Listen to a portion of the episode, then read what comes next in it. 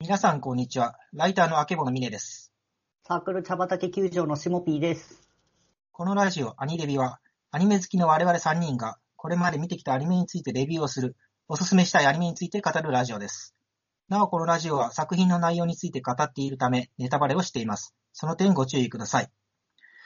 ということで、えー今回も始めてみたいんですけど、いつも一緒にやってられる 方が一そうなんですよね。えー、カーズさん、カーズ好きのカーズさん今日、はい、残念です。えーあのー今カーズさんお仕事が大変忙しいということで、そうですちょっねと。というふうにえー聞いてはいますけど、本当に大変そうだなと思います。そうですね。何度かこうスケジュール合わせようとしたんですけど、なかなか都合がつかないので。なので今回は私、ミネと、えー、シモンピーさんと二人でお送りしたいと思います。はい、よろしくお願いします。よろしくお願いします。えー、それで今回はですね、2020年秋アニメについての雑談と、2021年の冬アニメについて話してみたいんですけれども、その前にシモンピーさん最近はいかがお過ごしでしょうかはい、えっ、と、最近の近況としては、個人的に iPad を買いまして、おー、はい。はい、えっ、と、最新型の iPad Air の第4世代って言われてるものを買ったんですけれども、おー、はー、すごいじゃないですか。まあ、これが性能良くてですね、うん。うんうんうん、今まで使ってたのがちょっとふ、それでもやっぱ古いやつだったので、比較すると本当に雲泥の差で、あーもうすごいそサうなクんでサすかク動いててびっくりしています。え、今までも iPad 使ってたんですかねそうですね。主に電子書籍読むのがメインだったんですけど、はい。それでゲームやろうと思っても全然動かなかったのが、うんうんうんうんもう今本当に一番重いって言われてるような、あの、右下のミュージックビデオを見ても全く止まらずに動いてるんで、あ、そうですさか。すがだなと思います。えーやっぱ性能が世代によって違うんですね。そうですね。こんなに違うのかと思いました。うはいいや。ま僕あ、もただやってることは音ゲーしかやってないんで すけど。はいん。。え、そうですか。じゃあ、む昔の iPad でやってたんですね、音ゲーム。音ゲーはスマホでやってました。あ、スマホでされてたんですか。はい。うーん。じゃあ、アイマスは4月ぐらいからされてるらしいですけど。あ、そうですね。はい。それもずっとスマホでやってて、うんうん。で、まあ iPad に変えたんですけど、iPad に変えたらフルコンボの数が急に増えて、 び っくりしました。はい。もう使いやすくて。あ、そうでしたか。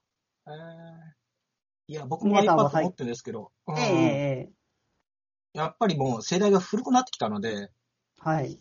うん、一応見れは見れるんですけど、容量もなんか、入れるとすぐいっぱいになっちゃうしって感じですね。そうですよね。容量が僕も不満で、前が16ギガしかなかったんで、うんうん漫画が多分100冊ちょっとしか入らなかったのが、うんうん今今だ多と分ほん今だともうなんか自分が持ってる漫画だけとりあえずインストールしたんですけど、はい。なんか多分40ギガも使ってないぐらいだったので、で容量は216ギガ買ってるので、 あ、そうです。か。はい、まだまだ入るなと思って、すごあいと嬉しい5倍は入る。りますね。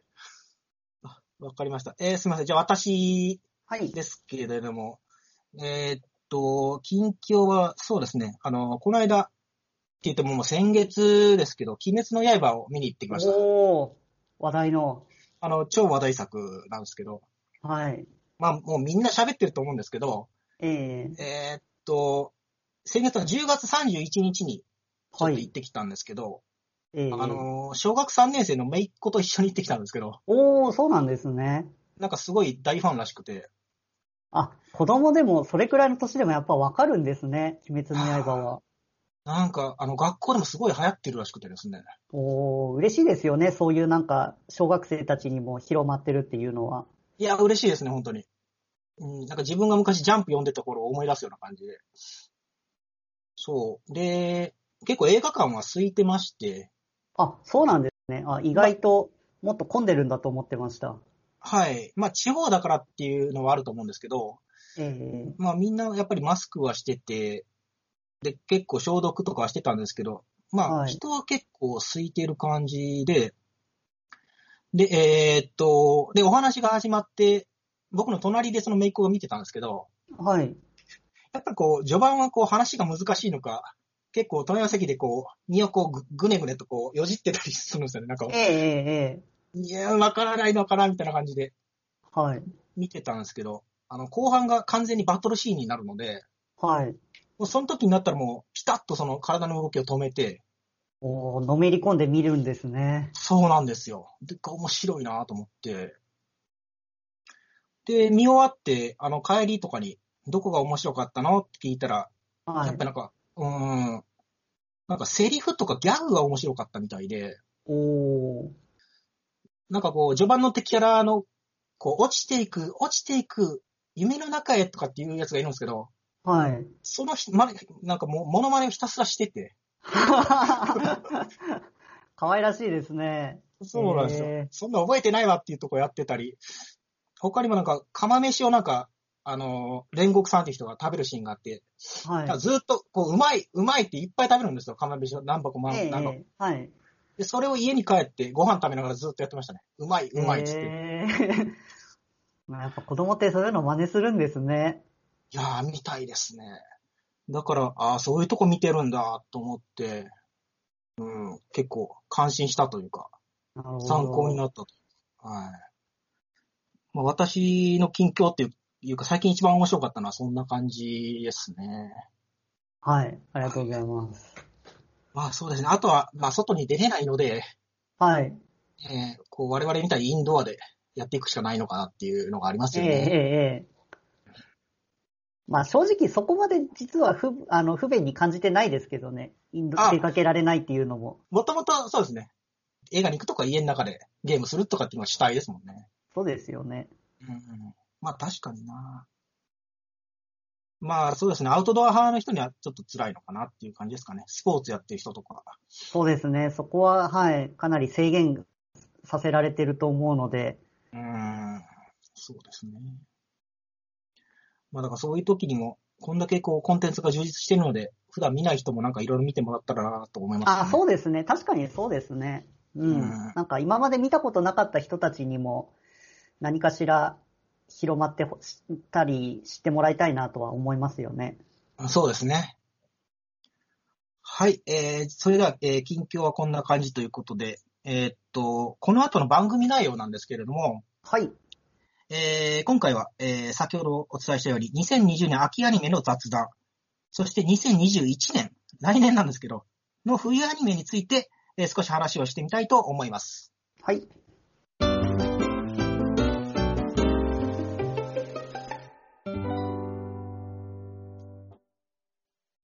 えーそれでまずは2020年秋アニメの雑談なんですけれども、はい。今このラジオを収録しているのが11月の22日で、今期アニメも折り返しを過ぎたあたりなんですね。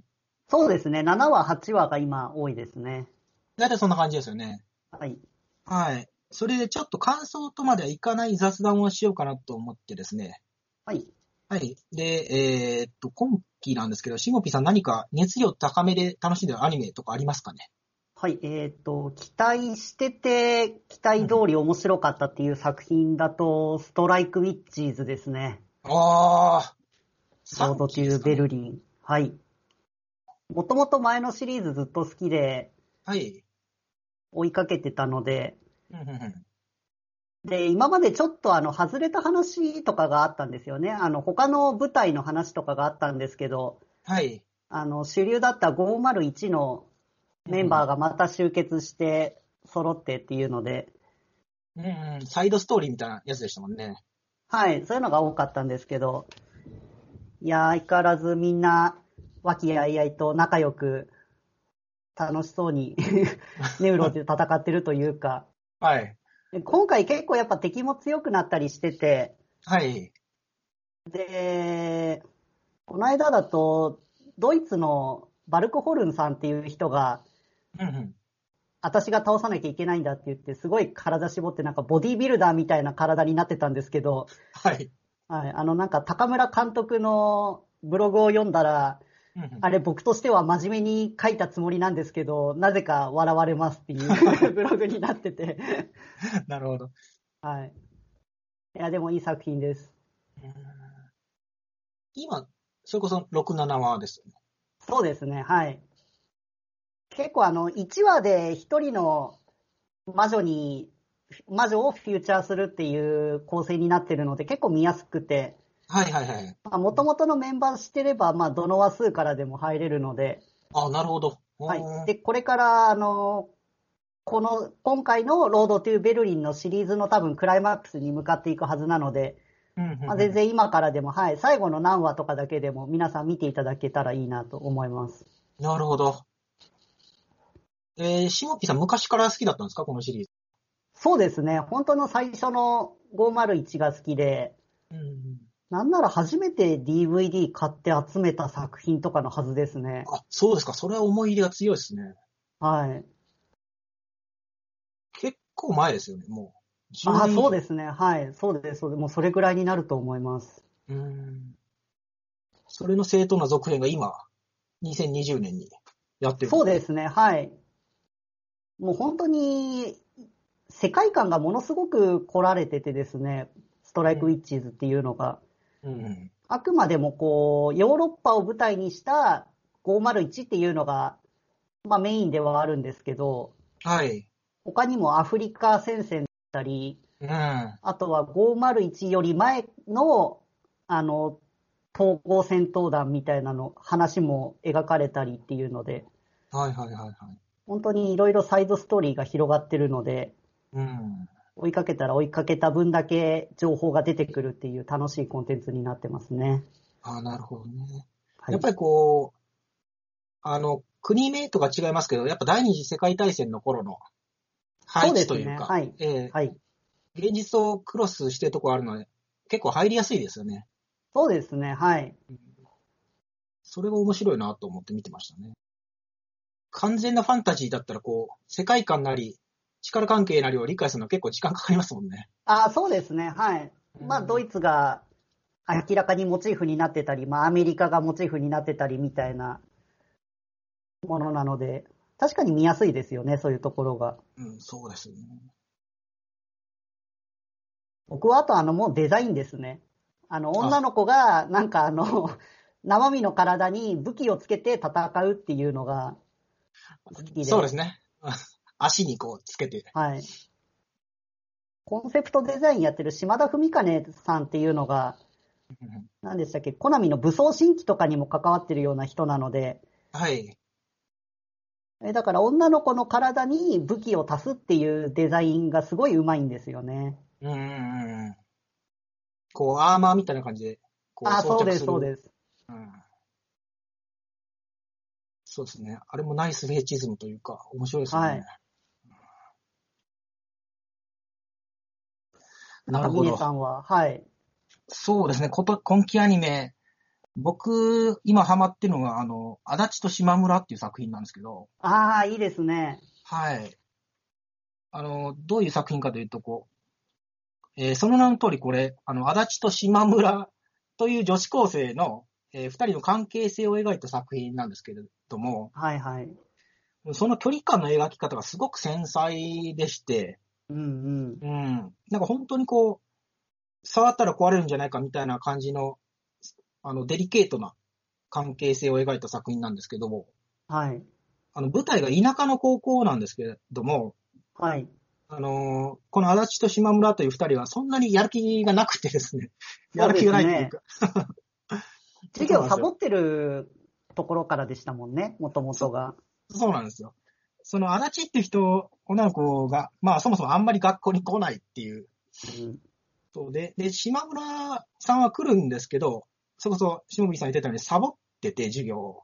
うん。で、えー二人が授業をサボってる中で知り合って、うん、それ体育館で一緒に授業をサボってる間に、こう、仲良くなっていくっていう、まあ、ちょっと変わったというか、そうですね。いはいや、変わってますよね、なんか。変わってますよね。なんか、A 面じゃなくて B 面というか、そうですね。うん。こう、別に分かりやすい不良ってわけじゃないんですけどね。そうなんですよね。どっちかっていうと内向的な感じで、うん。まあだから日常系みたいにふんわりしてるかというと、まあすごい内向的なもの同士で、すごく繊細で敏感というか、そうですね。うん、アニメで言うとやっぱりエヴァのイカヒ君みたいなそういうことを連想してしまいがちな作品で、なるほど、なるほど。うんうん。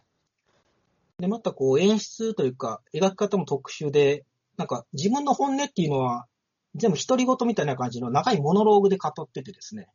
そうですね。はい。でも実際に表に出す行動っていうのがすごい不器用で遠回りっていう感じの描き方で、例えば前期だったら俺がいるとか、ああいうはいはい系が好きな人にはおすすめできるかなっていうのは思うんですけれども、そうですね。そんな作品ですね。足立と島村。まあ、足一立言言えば、あ、どうぞ。はいい、。あ、どうぞどうぞどうぞ。や、なんか、ゆり、ゆりなんですけど、しもぴーさんどう思うかなと、今聞こうと思ってたんですけど。ああ、足立は島村のことが、もうなんか恋愛感情として好きなんだけど、島村は、足立のことが大事じゃないわけじゃないんだけど、そっなんてでいすうところの、あれですよね、なんかこの矢印の、こうのんベクトルの太さの違いっていうか、はいはいはいはい。そうですね。それが最後にかけて変わるのか変わらないのかをすごい注目して、ドキドキしながら見てます。そうですね。本当おっしゃる通りドキドキしますよね。なんかこう、モブキャラとかもなんかこう、しもびさん前言ってましたけど、真っ黒っていうか、二人しか世界にいないみたいな描き方で、そうですね。うん。日野と長藤の同級生はね、多少絡みがあるんで、うん。名なん前かこもちゃんと呼ばれて絡みますけど、うん。本当になんかそれ以外のモブキャラが極端にカットされてることが多いですよ ね。そうですね。省略されてるっていうか、軽音とは真逆みたいな感じの描きああ、方。なる、ああ、そうですね。あーそうですね。あでいすいよね例えですね。それは確かに。軽音はこう、モブキャラも立ってましたからね、相当。そうですね。うん。クラスメイトの、だって名簿とかありましたよね。全員になんか、一人一人名前がついてて、設定があってっていう。そうそうそう。なんか、たなん生年月日とかも多分決まってる系のうん、そうですよね。あー UFO とかもそうですけど、まあなんかそういうのがあったんですけど、あー確かに、それと真逆ってあー考えると分かりやすいですね。うん、面白いなぁと思いまして。また、そあの、個人的にはすごい、あの、なんでしょう、これ、音で聞くと分からないんですけど、文字で見ると、島村っていうのがひらがなになってて、はいはいはい。要は島村は名字じゃないんですよね、これ、おそらく。ほうほうほうほう。うんうんうんうん。おそらく何かの相性とかあだ名だと思うんですよね、島村っていうのが。なるほどなるほど。ってい確うかのがに記号的ですよね。はい。うん。これがこの子は一体、なんて名前なんだろうな、気になりながら見てます。あ、面白いですね。確かに。なんでここだけ開いて、ひらがなにしてあるのかっていう問題ですよね。そうですね。うん。ファッションセンターで買ってきたのみたいなギャグが何回か。ああ、ありましたね。ありましたね。これ面白いなと思って。うん。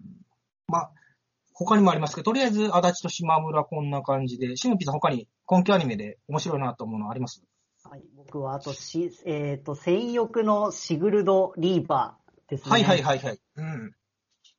えーこれもさっきのストライクウィッチーズと一緒で、女の子がソロ、空を飛ぶ物語なんですけ れども、飛んでますね。うん、はい、今度は戦闘機みたいなの飛んでるんですね。そうですね、はい、こっちの子は、あの、自分で身につけるとかじゃなくて、飛行機を操縦するっていう形なんですけど、はい。えーこれあれなんですよね、あの、シリーズ構成は中月達平さんって言って、えっと、リゼロの作者なんですけれども、ですね。はい。はい。で、それと一緒に世界観の設定とか設定交渉をやってるのが鈴木隆明さんっていう方で、うんうんうんこの方結構軍事ものの、えっと、アニメに世界交渉として入ることが多いんですけど、はい。この人の代表作が要はストライクウィッチーズなんですよね。なるほど。っていう 繋がってますね。はい。そうですか。なるほど。もう結構やっぱりもう人類と戦うのがどうしてもこの女の子に任せなきゃいけないっていう、この何でしょう戦えない男たちみたいなのが描かれることが多いんですけど、そうですね。でもこの世界の男たちは自分たちも飛行機に乗って彼女たちの護衛をしてうんうんうん彼女を守るんだって言って俺たちのために戦ってくれるこの子たちを守るんだって言ってるのがすごいちょっと響いて、なるほど、なるほど。はい。あんまり今までなかった展開だなと思って見てます。うん、なるほど。確かにそうですね。任せっきりっていうか。はい。っていうのがなんか我々にはどうしようもないがって言ってることは多いんですけど、うんうん。一緒に空を飛んでるっていうのがすごいいいなって思います。あ、なるほどね。確かに飛んでるわ。あの、整備してるとこのおじさんたちとかってことですよね。ああ、そうです、そうです。うん。他、どこら辺が面白かったですかね。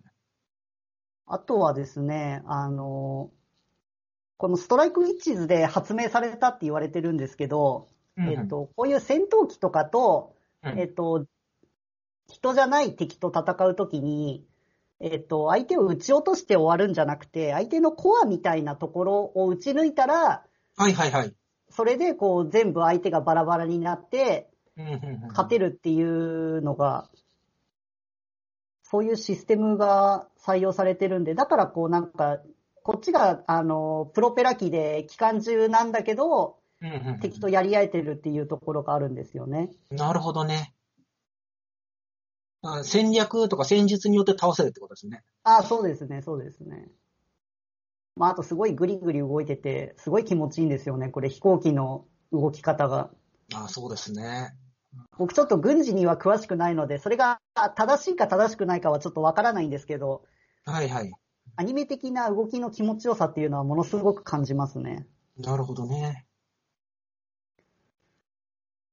まあ、これはちょっとただ、あの、物語がもともと、なんですかね、うんえっと、人類の敵として出てきたピラーに対して、オーディンと名乗る神の存在が、えっと、人類に力を分け与えようっていうので、うんうんうん。えー戦乙女のワルキューレっていう子たちに魔法の力を与えてっていうことになるんですけど、はい。今、そのちょっとオーディンが、果たして人類の味方なのか、実は敵なのかもしれないみたいな話をやってて、うんうんうんうんはい、ここも最後までちょっとどういうオチになるか、ものすごく注目しながら見てます。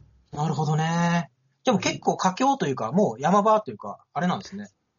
そうですね、中盤でそのピラーに対して、もう人間側が一気に反抗作戦を立てるぞって言っていったら逆に返り討ちになって、うんうんうん、人類が今だいぶピンチになってる回です。あ、そうですか。はい。序盤あれだけ平和だったのに結構やばいんですね。そうですね、最初の方はすごい和気あいあいとしてて、はい。なんか女の子たちのキャッキャウフフを見 見ればいいのかなと思ってたんですけど、思ってましたね。はい。はい、もう途中であの出てきたキャラクターも正直選手という殉職みたいなことになってしまい、え、マジっすかはい。ええきついな。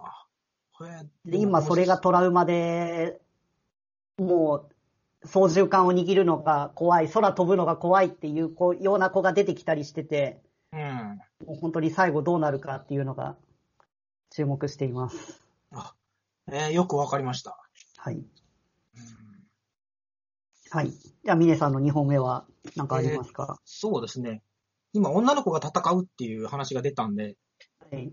ですけれども、アサルトリリー、ブーケっていう作品はいはいえええで、この作品もやっぱり、あのー近未来の地球が舞台で、えはい。その、人類を滅亡に追いやろうとするヒュージっていう正体不明の敵に、あの、女の子しか扱えない武器、チャームを使って敵に対抗するという話なんで、はい。やっぱりこう、どっちかというと男が頑張るんじゃなくて女の子を 頑張ってもらう話になっちゃうんですけれども、ええええうん。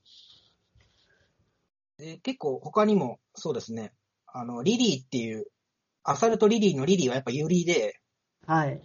これ足立と島村じゃないですけど、そうですやっね。やっぱり女の子同士のカップルしか出てこないような作品なんですよね、は基い。本的には。 はい。で、えー物語の中心にいるのが、マリミテのお小笠原幸子様とユミちゃんみたいな、 そう対です照的ねな、すごいわかりやすくて的確な例えで すね。やっぱなんかそういううんのがあって、で、まあ、言うなら、割とオーソドックスな、こう、内容とか設定の作品なんですけど、はい。これ作ってるのがシャフトなので、はいはい。やっぱりこう、シャフト感がなんかそこここに目立つんですよね、なんかこう。うんうんうん。うん。例えばこの番組でも前やったあの、打ち上げ花火の話みたいに、ええこう、一般向けというか、わかりやすく、シャフト感を薄めてるように見えるんですけど、やっぱり見たらどう考えてもシャフトだな、みたいな。 そうですね。はい、なんか演出があってですうんね。うん、例えばこう、序盤になんか、江ノ電みたいな感じのローカル電車が出てきて、はいはいはい。あの、学園に向かうんですけど、もう完全にそれ、あの、えーっと、打ち上げ花火でやった電車の演出だったりとか、そうですね。なんかす ごい、田んぼの真ん中にレール引かれてみたいな。そうなんですよね。そこら辺のなんか、妙なこだわりとかってシャフトだよなとか思いながら見てますね。こう、秘密基地には結構エヴァとかでも電車で行きがちなんですけど、シャフトはローカル電車で行くんだとか思ったりそとうかでしすて。ね。あとはそうですね。シオンピさんおっしゃってみたいにこう、現実ではありえない学園なんですよね。デザインうが。んうんうん。うんうん。はいはい。で、ものすごいこう、近代的というか、はい。直線で作られたようなデザインなんですけど、そこにこう、無理やり人情味みたいなのをこう出すのか、出さないのか、こう、足の、足湯みたいなのがあってみんな足湯に入ってるんですよね、こう。ああ、ありますね。はい。はいありますね。あれいいですね。あれいいですよね。急にそういうところで結構温かみ出したり、あとどんなジュース飲んでるのかなと思ったら、こう、ラムネをわざわざ隣町に買いに行ったりするのがそうですね。あの話はすごい良かった。良かったですよね、あれうん。そう。あの、ツンデレというか、お姉さんになりたいけどなれないみたいな不器用な感じがたまんなかったね。はい。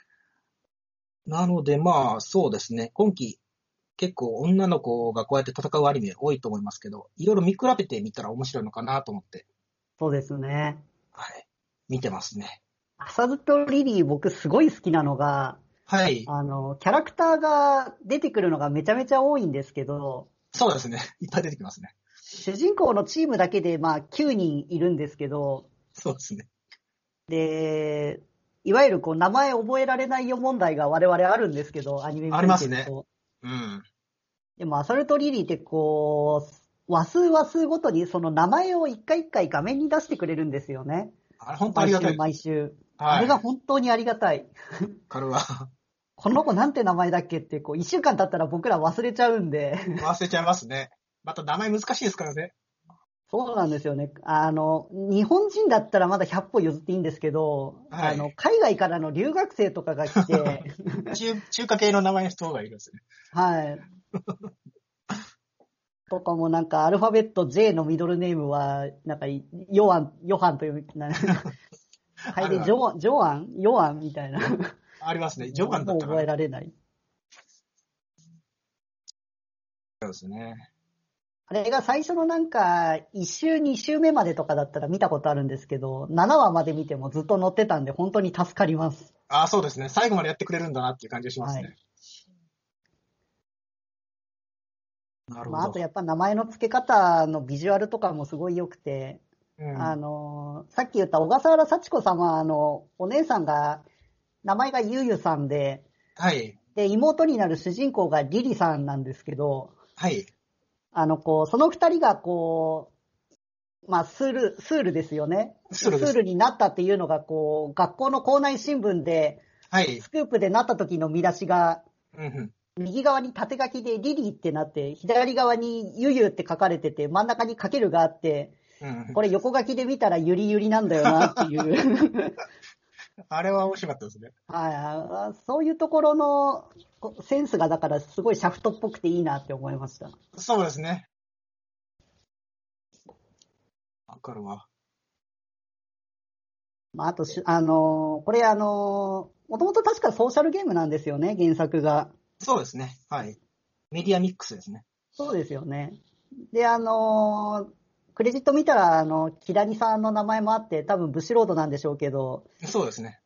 その流れでオープニングがバンドリのレーザー睡蓮が歌ってて、これがめちゃめちゃかっこいいので、あの曲めっちゃいいですよね、本当めに。ちゃめちゃかっこいいですよね。ええはい、とかすごい見どころが多い、いいアニメですね。もうこもう本当最後まで楽しみですよね。あ、そうだと、そうです。私もそう思いますね。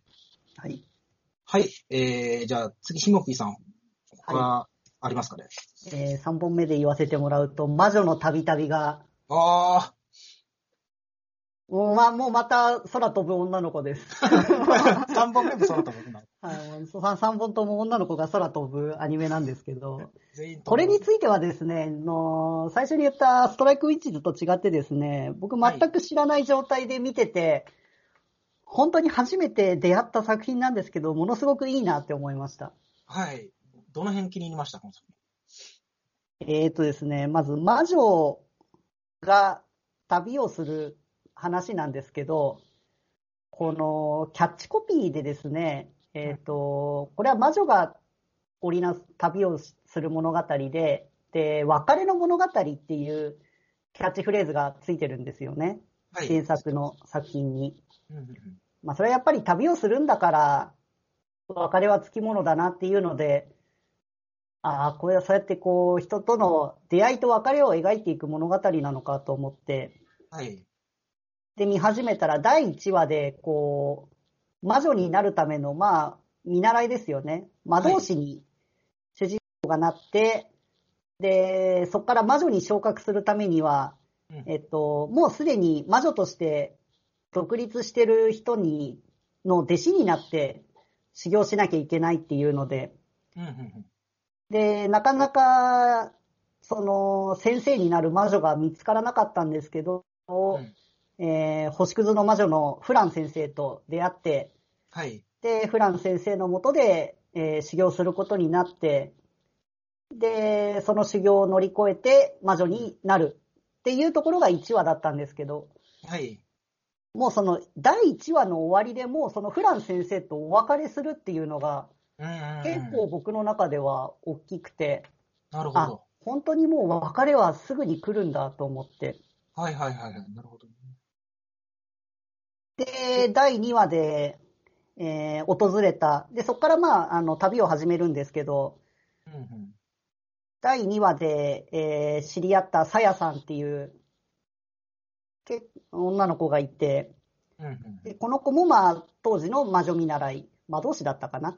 うん。そうすね、で、そこからどうしても魔女になりたいって言って、で、まあ魔女になるにはこういうことを頑張ったらいいですよって、主人公のイレイナからアドバイス受けて、まあ後々魔女になるっていうので、うんうん。で、まあこのことも当然2話で別れるんですけど、はい。で、魔女の旅々面白いなって思ったのが、このフラン先生とサヤさんが後々でまた再会するんですよね。うん、そうですね。えー3話、4話終わった後の5話と6話でそれぞれ再会があって、うんそれがすごくいいなって思いました。別れてもまたいつか出会えるっていう。そうですね。別れだけ描いてるわけじゃないってことですもんね。 はい。で、アニメだけ見てると、そのなんか1週間、2週間経ってまたすぐ会うのかよって思っちゃったんですけど、まあ、そうですね。でだいぶも時セ間リ経っフてまのすけど中で、はい、あの、旅をし始めてから数年が経った頃っていう風に、やっぱモノローグもついたりしてて、うん。だからこう、すぐに出会えたわけじゃなくて、やっぱり2年とか3年とかそれぐらいの月日は空いての再会だったんだなって思うと、うんすごい嬉しかっただろうなと思って、そうですね。本当になんか一つ一つの出会いを、これあれなんですよね、なんかあの、まあ、こういう名詞出しちゃいますけど、なんか昨日の旅にすごい雰囲気が似てるんですよね。うん。こ要う、はああ旅いをする。うう、んそうです、そうです。で、一つの国を訪れて、その国の中でちょっとした出会いと別れがあって、また別の国へ旅立つっていう形で、うんうん、すごくだから、なんか一つ一つの出会いを丁寧に描いてて、うんうんで、いろんな国があって、いろんな人たちがいてっていうので、うん。すごいなんかしんみりしながら見てます。そうですね。だからこう短編集っていうか、あれですよね、うん長編でずーっとストーリーを見せていくじゃなくて、そそうのです時ね。に出会って、そこで育んですぐ次に行っちゃうっていう、はい。なんか面白いですよね。はい。それこそ途中からも入りやすい作品ですよね、そういう意味じゃ。ああ、そうですね。まさにそうですね。うん。そうですね。結構、だからいろんな話はあるんですけど、こう、結構怖い話とかもあって、ああ、そうですね。ありますよね。うだんからジャンル的にもこれ、どこに位置づけようみたいなとこあって面白いですよね。うん、そうですよね。なんか、うんどう言って説明するんだろうと思って。なんかカテゴライズ難しいですよね、これ。ですよね。そうですね。で、だから見てる側も次一体どんな話なんだろうっていう、こう、全くジャンルとかもわからないので、だからええ毎そう週ですね楽しみにして見ちゃう感じうがん。いいなぁと思いますね。あと、やっぱ、はそうですね、イレイナが結構、なんて言ったらいいんですかね、タフというか、うん、そうですね。うん、本当旅のベテランみたいな風格が出てるので、ありますよね。はい。それがなんか見てて、安心できるというか、 この子うん大丈夫かなっていう感じがあんま、いい意味であんまなくて、そうですね。うん。っていうので結構面白いですね。これもどういう風に終わるのかちょっと注目というか、そうですね。はい。はい原作も気になるところです。はい。はいよ。えーっと、大丈夫ですか3本目を。はい。ああ、はい。大丈夫です。はい、わかりました。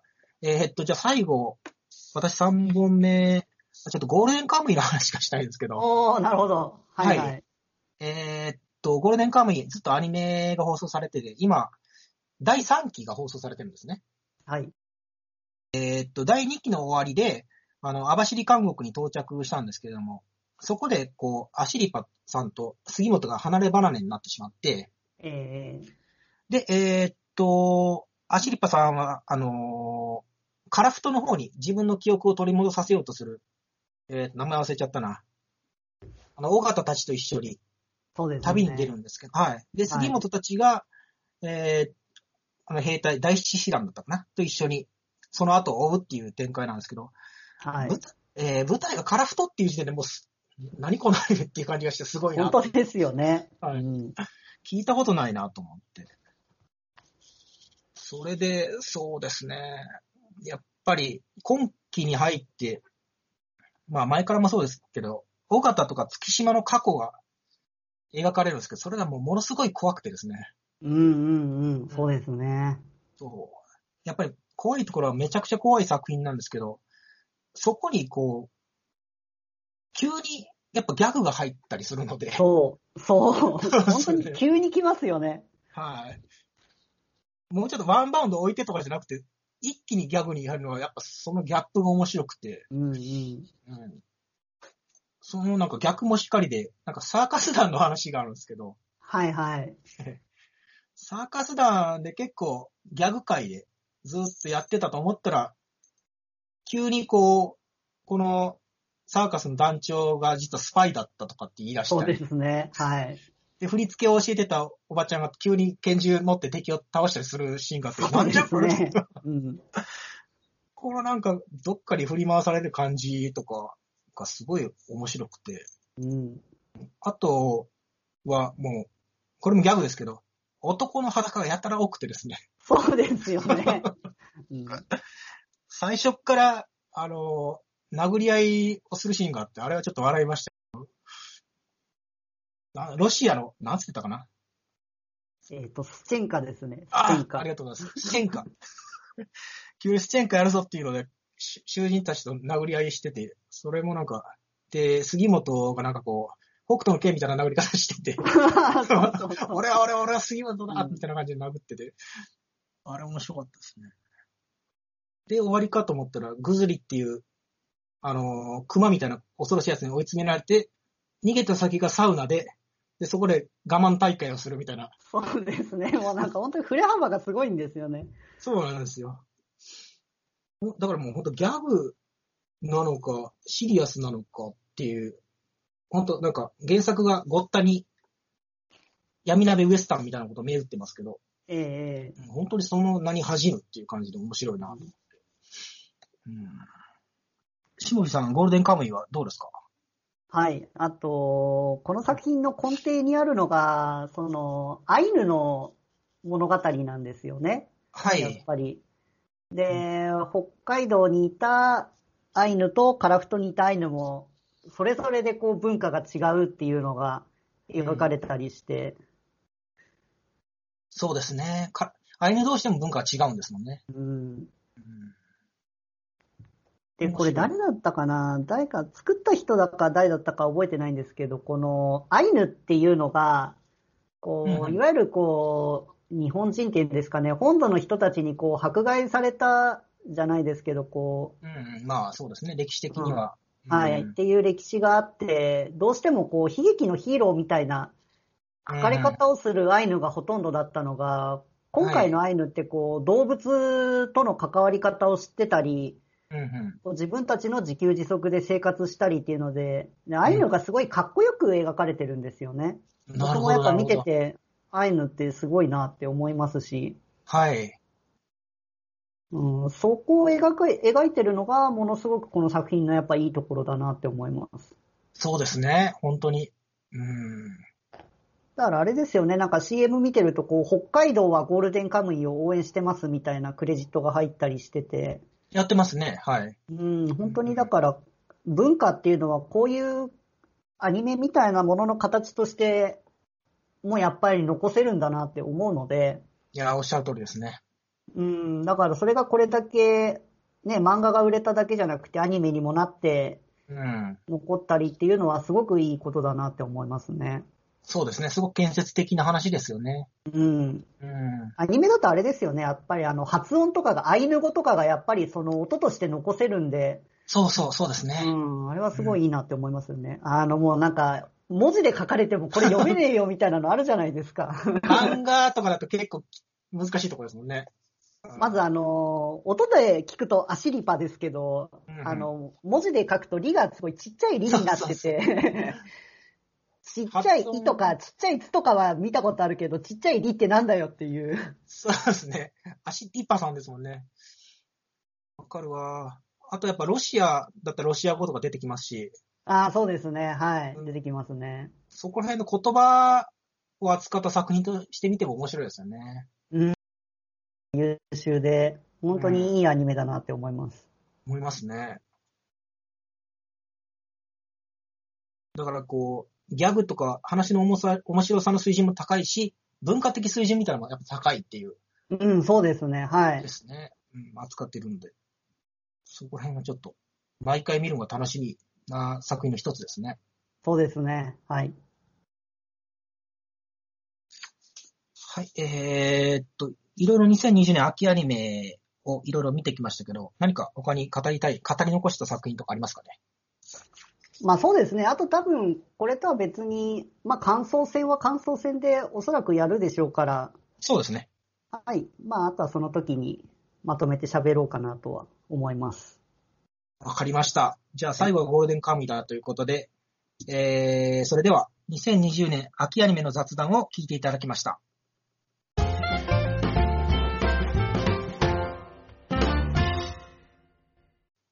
はい、えー、それではですね、B パートではですね、えーっと、2021年の冬アニメについて話してみたいんですけれども、はい。あの、来年のアニメなので、結構先のことのように感じるんですけど、実はあと1ヶ月少々で始まってしまいますので、あ、本当ですね。もう100日とかそういう話じゃないです ね。そうなんですよ。もう30とかで始まってしまうんですよね。はい。で、はい。別にそんな先の話もないので、ちょっと来年の話をすると、まあ、鬼が笑うとか言いますけど、早めに、こえう、えどの作品が楽しみかなっていうことを、こう、印象論として話してみようかなと思いまして、はい。えー今回やってみようと思いますけれども。はいえーっと、2021年、ライクール、しぼびさん何かこう、これは面白そうだなとかっていうのありますかねそうですね。あんまりこう、なんでしょう。基本的に放送されたのを一通り見るようにしてるので、はい。あんまりこう、どれが来るとか、逆にこう知らなかったりするんですよね。うーん。全部見ちゃうから、フラットに見ちゃうからってことですね。ああ、そうです、そうです。で、今、パッとに、あの、アニメハックさんっていう、ちょっとサイト見ながら、はい。来、次のアニメを見てるんですが、はい。あ、なんか、ワールドウィッチーズ発信しますなんてのありますね。ああ、そうでこすれ、ね。ストライクウィッチーズのなんか、系列作品ですね、おそらく。でしょうね。ああ、でも制作会社とかが、メインスタッフとかが微妙に違うんだ。えー、こうなんかずらっと見た感じ、結構続きもの多いですね。なんあか、そうですね。 1月アうんニメは。続編、第2期とか、第3期とかそういう感じですよね。はい、なんか多そうですね。うんうんうんああ、でもやっぱその中で見ると5等分の花嫁ですね。あ、そうですか。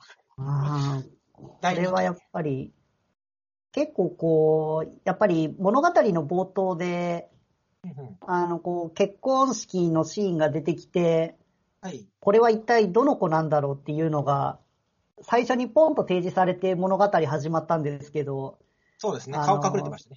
はい、最初のファーストシーズンだったらもう全くそこには触れられず、うんうん淡々となんか物語が進んでいったので、はい。あきっと2期で進展があるんでしょいやー、もうみんな可愛くてですね、これ。本当に。う。いや、もうまさにそうで、こう、なんでしょう、いわゆるこう、超絶作画とは違うんですけど、はいはい。なんていうかこう、キャラクターが良かったら、アニメってこんなに面白くなるんだっていうのを改めてこう思わせてくれた作品でした。ああ、なるほどね。全員可愛いんですよ。他の子たち。そうですね。全員。もう本本当、本当びっくりするぐらい全員可愛いんですよね。うん。もう本当になんか選べないよっていうのが、ね。ハーレムアニメってこういうことかって思わせてくれた作品だったので、2期も、はい、本当に期待してます。そうですね。五等分の花嫁。いいな、五等分の花嫁。私はどっかな、ライクール。なんか、冬アニメなんですけど、スケートのアニメがありまして、ええ、ええ。スケートリーディングスターズっていう作品なんですけれども、この一覧には載ってますかね。はい。かぶえー制作会社が JC スタッフ。おお総監督はこれ谷口五郎監督なんですね。ーえええ、えで、えーっと、やっぱりスケートものなんですけれども、ええ。これなんか、やっぱユーリオンアイスとか昔ありましたけど、はいはいはい。ああいう作画がきっと見れるんじゃないかっていうのを期待してますかね。なるほど、なるほど。まあ、やっぱり男性キャラしか出てこないんですけど、多分ですけど、ほぼ男性キャラが多いと思うんですけど、そうですね、キャスト一覧見ると、男性っぽいですね。ですよね。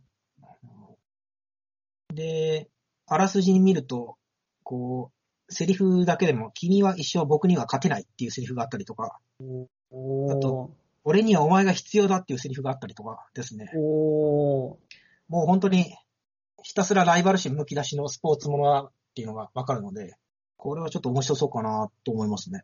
これ、キービジュアル見ると、なんか同じ衣装を着てる人たちが揃ってたりするので、これ、団体戦なんですかね。あ、なるほど。本当だ。来てますね。うんうんなんか、向かって右側の人たちは同じチームっぽいし、はい。なんか左。の二人も、うん、そうですよね、水色でなんか揃ってるんで、うんうんうんうん団体戦っぽい。うんそのぽいとかいうふわっとした印象。 まあ、来期ですからね。でも大団体戦だったらやっぱりこう、部活ものっぽくものになってくるので、そうですね、はい。そういう見方を僕はするので。えーこれなんか面白そうだなと思って。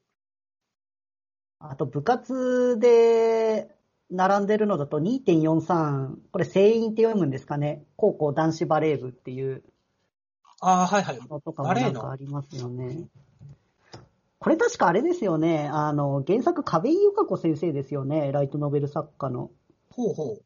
な、何を書いてる人ですかね。もともと電撃文庫出身で、えー、っと、ちょっと待ってくださいね。なんだったかな。壁井由香子。本当だ。2.43。成員高校。男子バレー部。成員だってるのか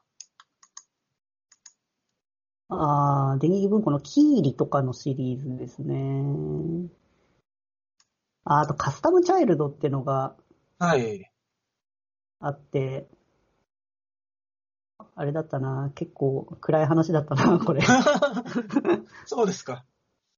じゃあ結構シビアなシーンとかもあるかもしれないですね。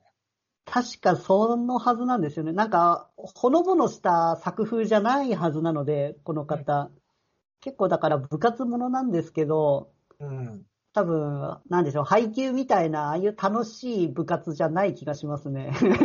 なるほど。ほん本当の印象ですけどね、これ勝手に言ってますけいど、や、もちろんもちろん。ん。大丈夫です。大丈夫です答え合わせはね、あの、来期が始まってからえできるーの多分ね、あれ、あれな感じな気がします。あの、この間、あかね監督が作ってたあの、ソフトテニスのアニメあったじゃないですあ、あかり。ましたね。えーあんな感じになってるんじゃないかなって思います。結構人間関係とかがドロドロ描かれてるかもしれないっていう。はい。かもしれないです。なるほど。なるほど。他にもスポーツものってあるんですかねスケート、バレーボール。うーん、パッと見た感じは、それくらいですかね。あとスケートボードの作品とかはあるみたいですね。あとはやっぱりアイドルものが多いというか、ありますけなんどか、そうですよね。うんこのアイドリープライドっていうのがかなり気合が入ってるというか、でも、その隣のアイドールズも多分アイドルものですよね。アイドル、そうですね。 で、その次の多分、ウィクロスのこれ、ダイブアライブって読むんですかね。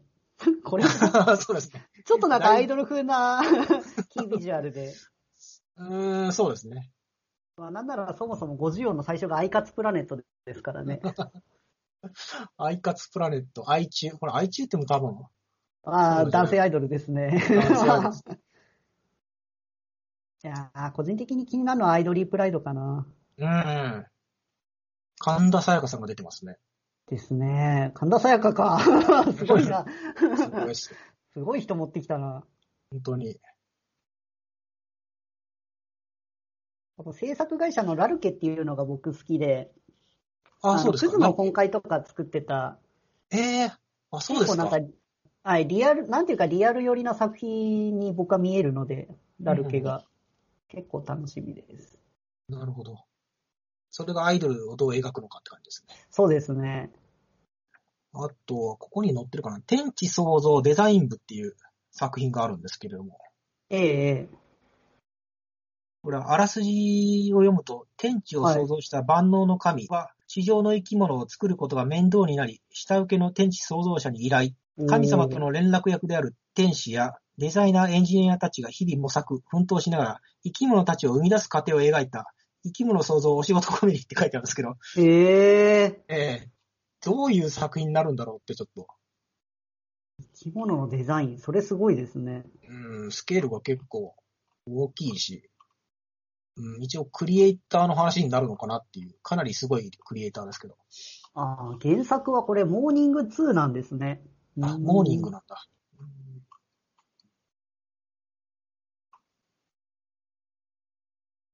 これとか、楽しみだな。他あと働く細胞ですね。なんか2種類あるみたいで。働く細胞と働く細胞ブラックですか。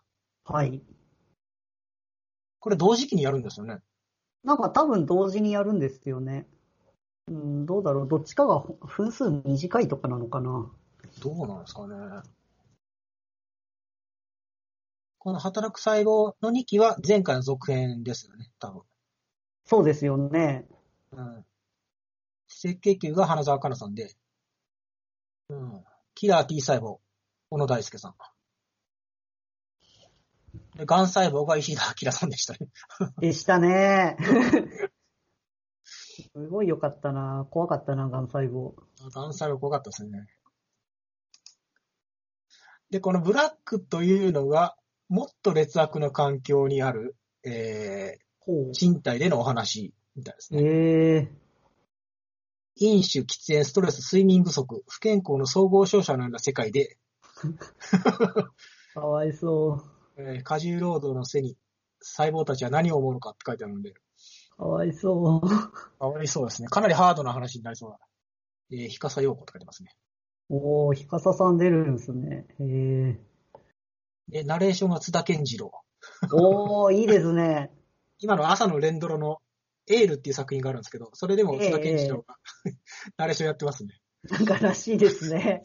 だから多分淡々とした感じで、ひどい労働環境を描くんじゃないですかね。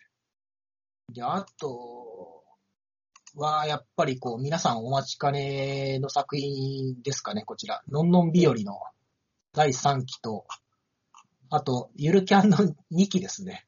おお、いい田舎感が。そうですね。第一両は方田舎ですね。そっか、のんのん日和3期ですよね、これ。そうです。これも、のんのん日和も、相当昔ですよね。ああ、一作目そうですね。確かに結構前ですよね。 7年前とかそんぐらいだったと思いますけれども。両方日常系っていうか。でも今この時期に日常系とか見たら結構刺さるんじゃないですかね。そうですね。なんか 本当に。あんまり日常が平和とは言えない感じですから。あと気軽にあれですよね。あの、聖地巡礼にやっぱ行きづらくなっちゃいましたよね。ああ、本当そそうういでうすちょよっね。とした田舎が描かれると、うんうん。まあ、キャンプぐらいだったらね、なんか行けなくもないのかわかんないですけど、うんうん。そうですね。でもみんなこう考えることが一緒なので、結構増えてるとかいう話も聞きますけどね。ああ、やっぱそういうのを考えちゃうと行きづらいですよね。やっぱり何か、こう、なんていうかこう、稼がありますよね。そうで何すかやる。ね。はい。ゆるキャンについてはでもなんかこの間までショートアニメも間でやってたので、はいはい。間は空いてたんですけど、なんかキャラとかは全然覚えているので、そうあもうですすね。多分、はい、見たらすんなり入れるだろうなと思いますね。えっ、と、あれヘアキャンでしたっけね。ああ、そうですね。やってましたよね。ゆるキャンは好きだったんで、ドラマ版とかも見ちゃいましたね。ああ、そうだったんですね。はい。なんかやってまして、こう、なんていうか、逆聖地巡礼っていうか、普通の聖地巡礼でいいのか、なんか、同じロケーションで同じように撮るみたいな感じで、あ、アニメそうなんですね。はへい。えすごい再現度でした。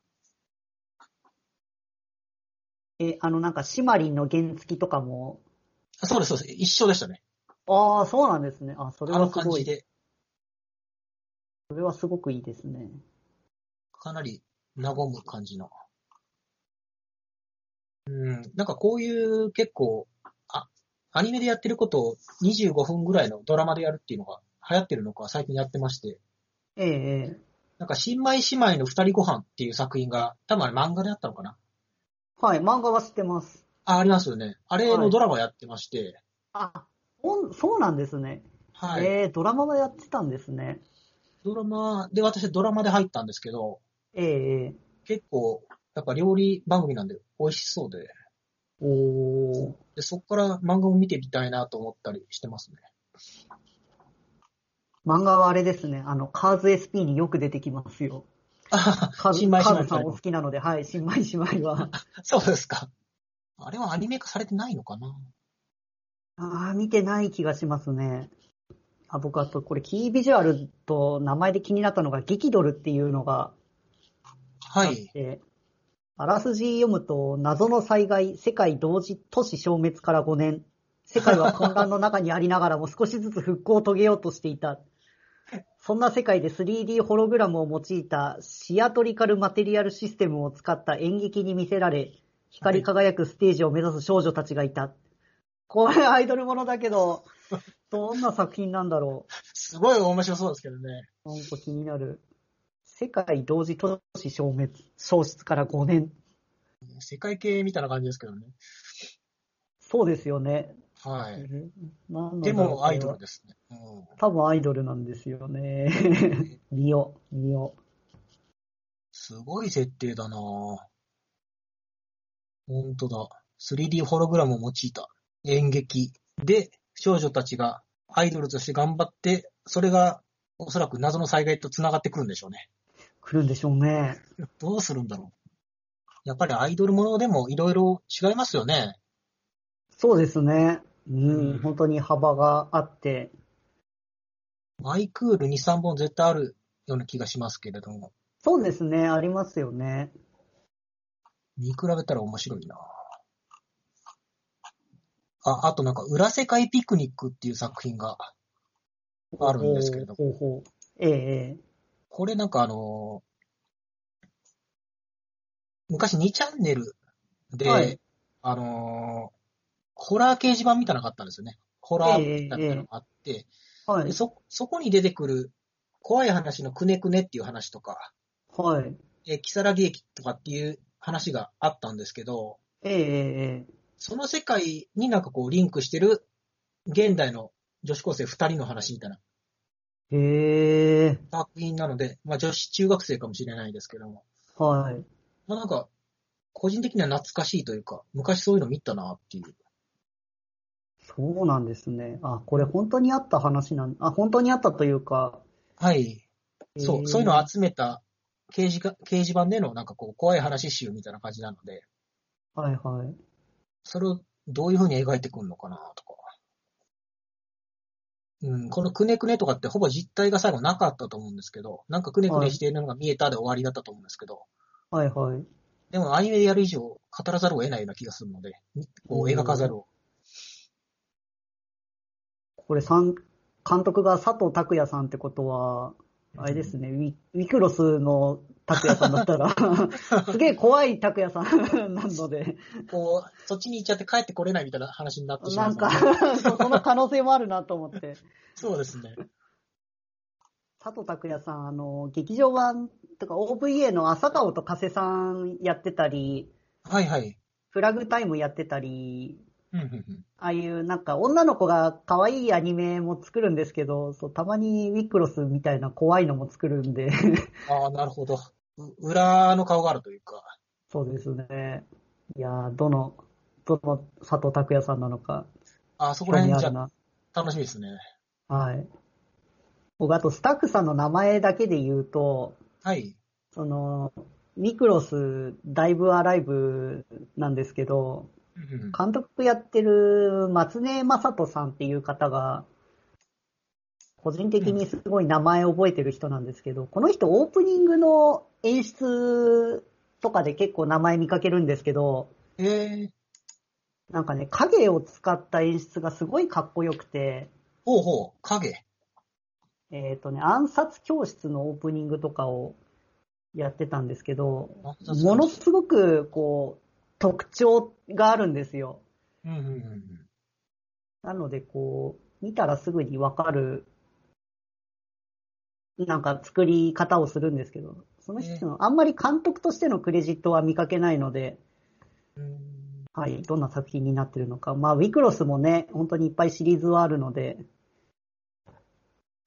なるほど。これはコどントラストが激しいというか、影を多用してるっていう感じですか。そうですね。あとなんかこう、例えばガラスとかがあったらそこに映り込みで何何かを書くとか、そういうのが結構多くて。うんうんうん。面白そう。あ、ちなみになんかあの、ウィックロス、ディーバーアライブみたいですね。ああ、ありがとうございます。多分これ歌姫的な意味でしょうね。あディーバ本当だ、ディーバか。ああ、ありがとうございます。じゃあやっぱりアイドルものっぽいですけれども。アイドルものっぽいですね。 多いなぁ。いや別に文句言ってんじゃないですけど、ありますね、いろいろ。あと、ラブコメとかは、堀宮っていうのこれラブコメっぽいですよね。あ、クローバーワークスだ。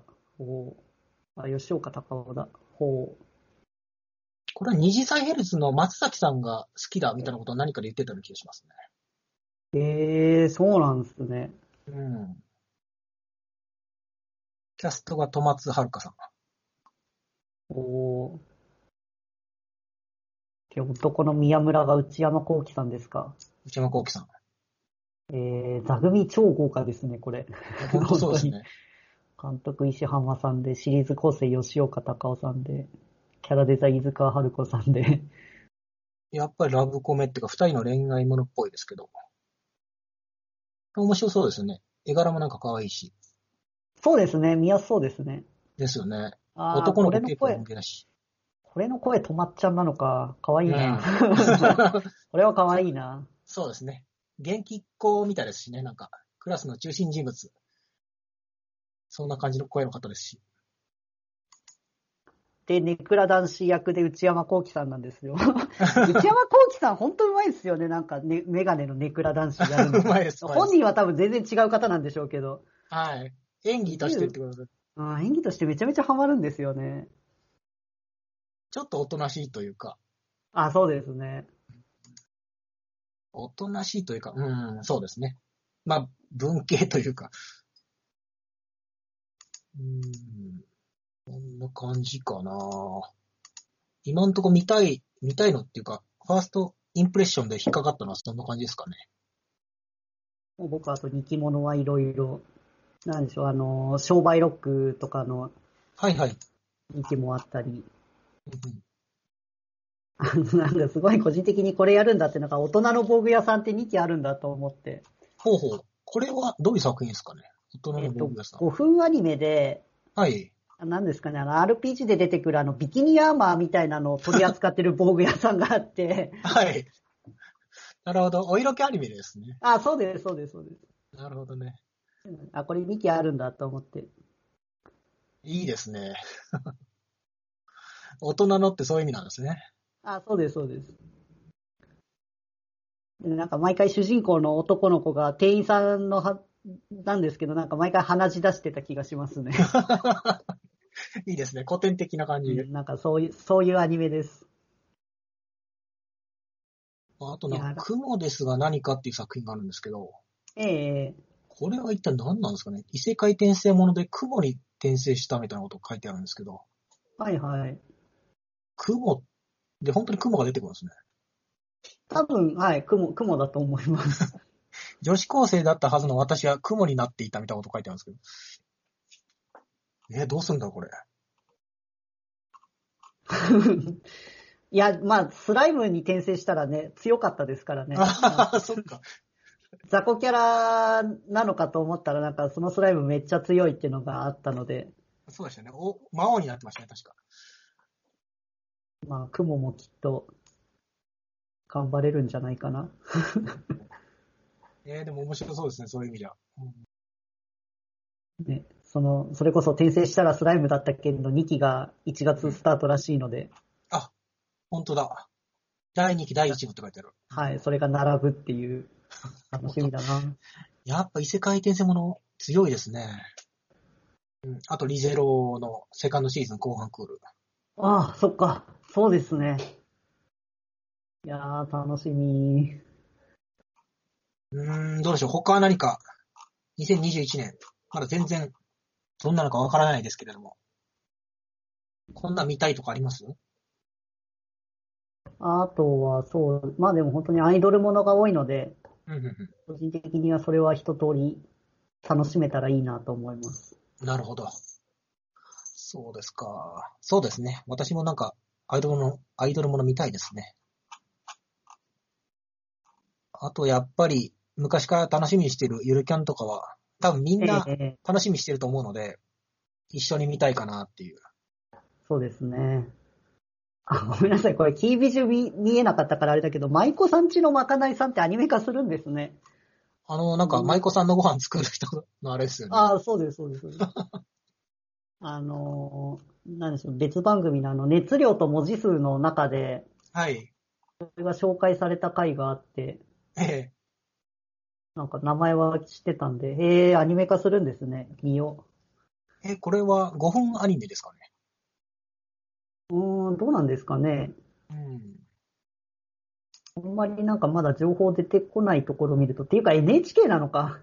あ、本当だ、NHK だ。うーん、しかも E テレだ。 E テレ。E テレで今、あの、白箱を放送してて、え そうなんですか。はい。嬉しい。毎週楽しみに見てますね。日本中で見てほしいですね、白箱は。本当に、本当にそうです。そんなとこですかね。そんな感じですかね。はい、えー、っと、じゃあ、本当に雑談形式でゆるーく2021年の冬アニメについて見まし、見てきましたけれども、とりあえず、我々の感想というのはこんな感じということで、よろしいですかね。はい。はい、えー、以上、2021年冬アニメについてを聞いていただきました。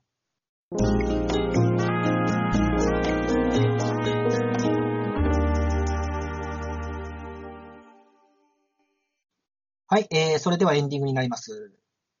しもぴーさん、2020年秋アニメ、2021年冬アニメを今回やってみたんですけれども、どうだったでしょうか、そうですね、普段やってる感想戦とはまたちょっと違って、ゆっくり喋れたんで、はい、はい、なんか非常に僕としては楽しかったです。ああ、よかったです。はい。で、今回触れたアニメ以外にも、まあ、いっぱい見てる作品はあるので、うんうんうんはい。また改めて感想戦やる機会があったら、一個一個もっとちゃんと掘り下げて喋れたらいいなと思います。そうですね。また、はいあの、全部見終わった後で、多分来年になると思いますけども、感想戦やると思いますので、その時もよろしくお願いします。はい、対策がいっぱいあるので、はい、ぜひよろしくお願いします。はい、お願いします。他に何か告知や宣伝などはありますでしょうかうーん、今回僕としてはちょっとないので、はい、大丈夫です。あ、そうですか、わかりました。えー、じゃあ私はですね、えー、あけぼの名義で、えー、ライターとして記事を書かせてもらっているので、見ていただければと思います。えー、それと、えー、アニメビではメールを募集しています。皆さんが誰かにおすすめしたい、最近見たアニメ、読んだ漫画、好きなキャラクターについて、それらをレコメンドするメールをお寄せください。アドレスは、アニメレビューズレディオ at gmail.com、アニメレビューズレディオ at gmail.com となっています。YouTube の番組紹介にアドレスを載せていますので、そちらを見てもらえればと思います。以上、アニレビ第6回2020年秋アニメの雑談、2021年冬アニメについてでした。しもぴさん、今日はどうもありがとうございました。ありがとうございました。それでは皆さん、また次回の配信をお楽しみに。ごきげんよう、さようなら。